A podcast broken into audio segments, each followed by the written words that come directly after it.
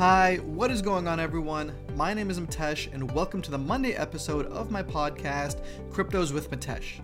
In this episode, I'm going to be doing things a little bit differently as I'm going to be discussing what has been going on across the United States with all of these protests.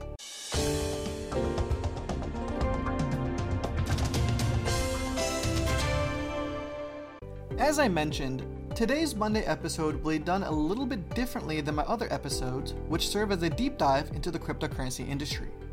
Here, I wanted to discuss what is happening across the country with all of these protests, what brought all of this on, and what I believe needs to happen.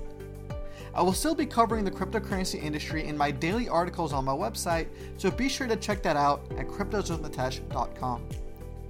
First, I just want to say that it truly breaks my heart to see what is happening across the country.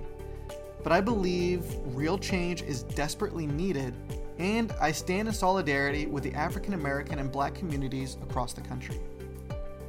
These protests were sparked from outrage from the death of George Floyd while in police custody by Officer Derek Chauvin, who has a negative history of complaints, as well as other officers at the scene. Chauvin pressed his knee into Floyd's neck as they arrested him under suspicion of forgery, which was the complaint that brought the police there to begin with. Despite repeatedly saying, I cannot breathe, Chauvin and the other officers made no attempt to give him room to catch his breath. Floyd would later die at the hospital approximately an hour later. Floyd's death joins a long list of what appears to be easily avoidable deaths at the hand of police officers, including Breonna Taylor, Ahmaud Arbery, and Eric Garner almost six years ago.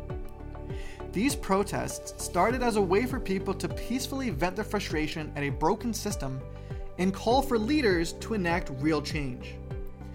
The lawyers for Floyd, Arbery, and Taylor have also called on the United Nations Human Rights Commission to get involved.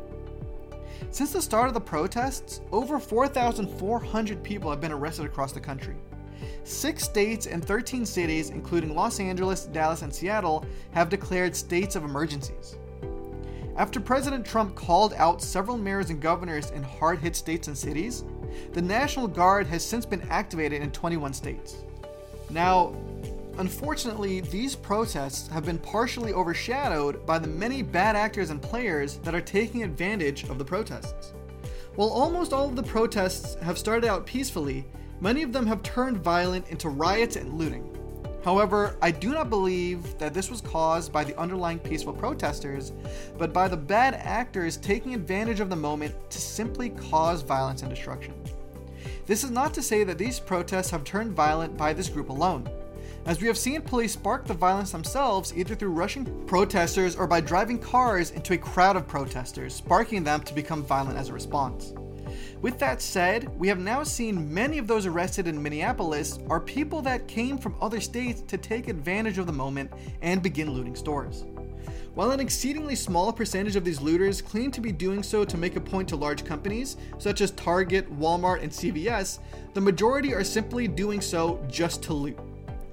Because at the end of the day, these companies have insurance for these events and are not being as badly hit as the looters would believe. Also, because burning and looting pharmacies have a negative impact not on the company, but on the people that need the medication from that pharmacy that now have to figure out alternative methods to get their medication, which was already difficult to the pandemic to begin with.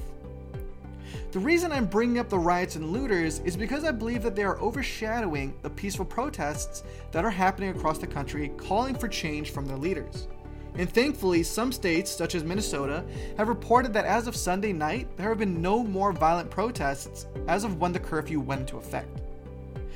One of the sad parts about the looting, the vandalism, and the arsons, however, are that they are against businesses owned and ran by people of color the same people that are on the side of change that are being negatively affected by people that don't care about the situation. Moving forward from here, I hope that the state and federal legislators take a look at the system that has seemed to turn its back on a group of people and figure out what needs to be done to prevent these senseless deaths from occurring in the future.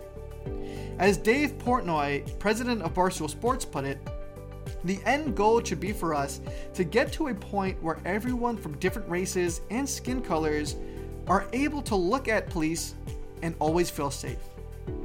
I've spoken with some of my friends who are African American to see how they feel about the police when they're walking down the street or when a cop car is behind them when they're driving, and they all said something similar. They said that when they see police, they have to act differently than they are. If they're wearing a hood, they have to take it off, and they have to keep their hands out of their pockets. When there's a cop car behind them, they lower their windows a little bit and keep both hands on the steering wheel and turn down their music. Essentially, they're doing everything they can to not give the police any reason to approach them. And to me, that's sad.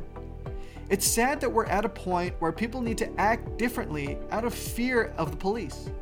In 2020 America, we should be at a point where we look at police officers and feel safe. And that is the end goal that needs to be achieved. With that said, I do not believe that this is something easily achievable and that a lot needs to happen to get to that point, such as weeding out the bad cops that hide behind the badge for their own reasons, whether it be racist or not. Because I do believe that just as there are racist people out there, there are certainly racist cops as well. Though I do not believe that this is the majority. I'd like to believe that cops are generally good, but have bad apples that are given passes simply because they wear the badge. I have close friends that are police officers, both here in New York with the NYPD and in California with the LAPD. And all of them are people that I would classify as some of the nicest people I know. It is these cops that are also being negatively impacted by these bad apples. And I believe that the system needs to change to weed these people out. Whether it is something as easy as locking them up behind a desk from their first complaint and never letting them on patrol ever again, or simply firing them from the force and let them face the justice system. Something needs to be done.